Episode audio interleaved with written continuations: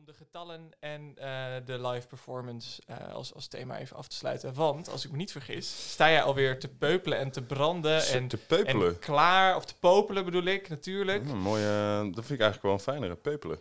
Om Een soort als gepeupel met de wereld jouw jouw muziekcolumn te delen. te delen. Die ik vandaag in alle uil heb geschreven. Nou, niet in alle uil, heb ik echt pijn en moeite ingestoken.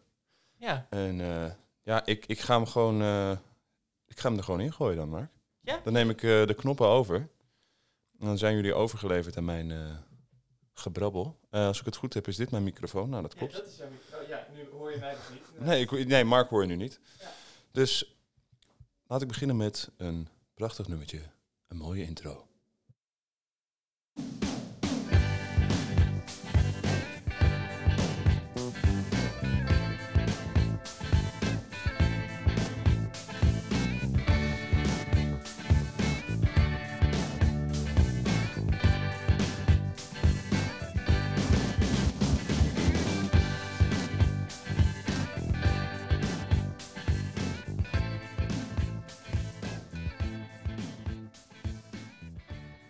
Lang vond ik covers van nummers niet interessant. Sterker nog, ik vond ze niet echt de aandacht waard.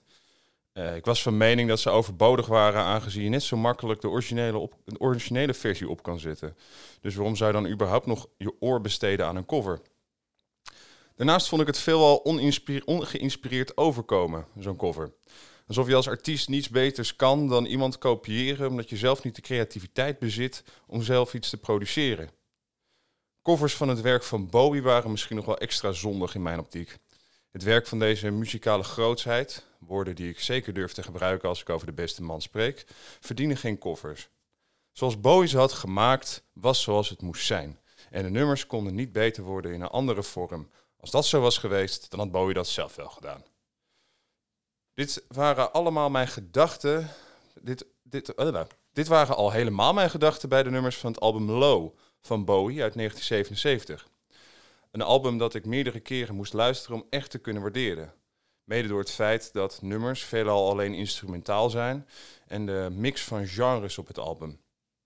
Je hoort in het begin het, begin van elektronische muziek, kenmerkend voor de jaren 80. Je hoort de invloeden van Brian Eno, maar je hoort ook de effecten van Bowie's kookverslaving op zijn mentale staat.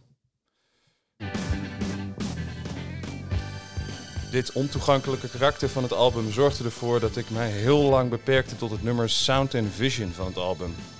Deze stond op mijn Best of Bowie CD die ik als jochie voor mijn verjaardag kreeg van mijn ouders.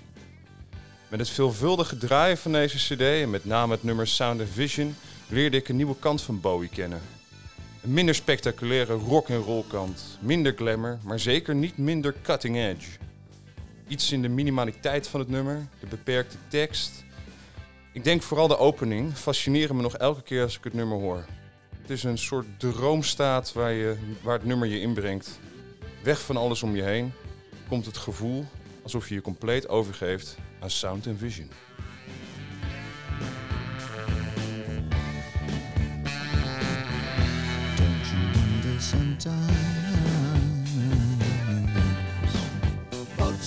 Vision?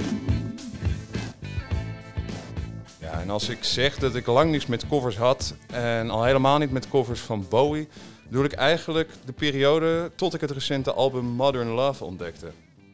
Op dit recente album hebben diverse artiesten hun eigen muzikale invulling gegeven aan het oeuvre van Bowie.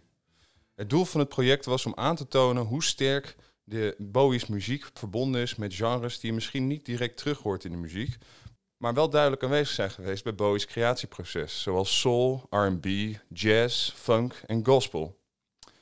De covers zijn hierdoor niet alleen een herinterpretatie van de nummers, maar diepen ook impliciet de genres uit die in de nummers verborgen zijn.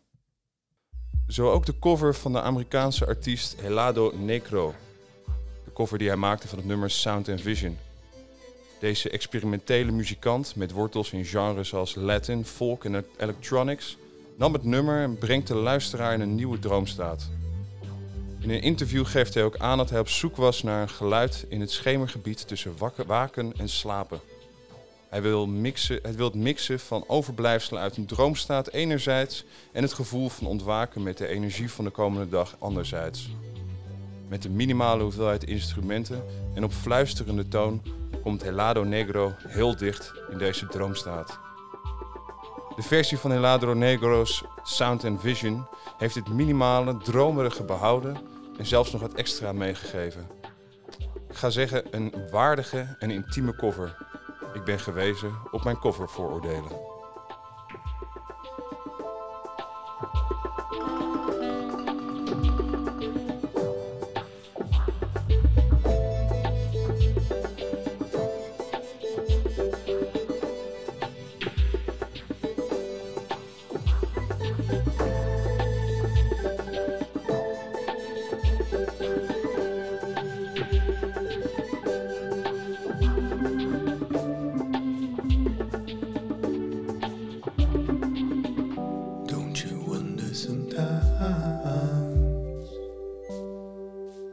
Sound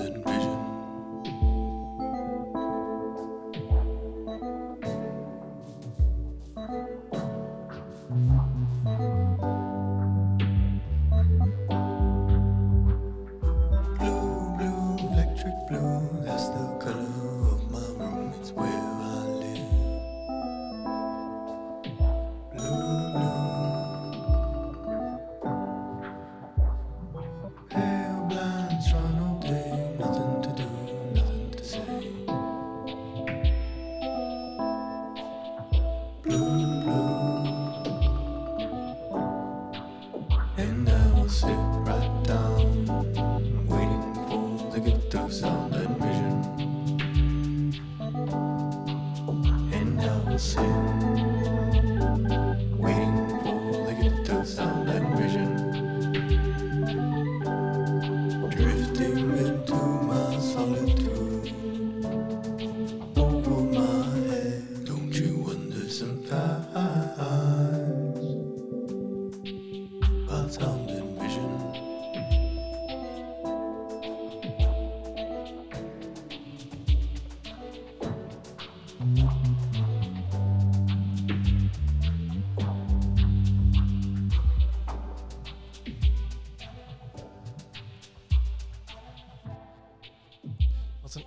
ontzettend heerlijke versie. Het is zo ontz- Toen ik dit hoorde, was ik ook echt van. Oh ja, maar zo vind ik het wel mooi. Zo vind ik het er niet. Zo, zo mag het van mij. Zo kan je wel een cover maken van een nummer wat ik echt. eh, Nou ja, dacht dat het helemaal niet kon. Maar Ja, heerlijk ontspannen. Dat hele album is ook heel interessant, omdat ze dus eh, allemaal eh, nummers hebben gepakt van. ehm, eh, ja, nummers van, van Bowie over zijn hele oeuvre, alle jaren. ja, En ja, wat ik ook al, ja, dit, eigenlijk de genres die er dus aanwezig zijn, veel meer naar boven weten te trekken in plaats van hun eigen eh spin er helemaal aan te geven.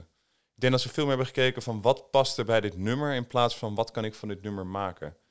ja, precies. Als En het echt gegraven in wat zit er eigenlijk nog meer in dat, dat niet overduidelijk is en waar ik wel bekend mee ben zelf. Ja, ja. ja. Niet, eh, mijn, ik ga niet per se mijn sausje eroverheen strooien. Ja, heel erg mooi. En ehm, ik ken de artiest niet, David Bowie wel, maar... de- ik ken hem ook niet. Nee.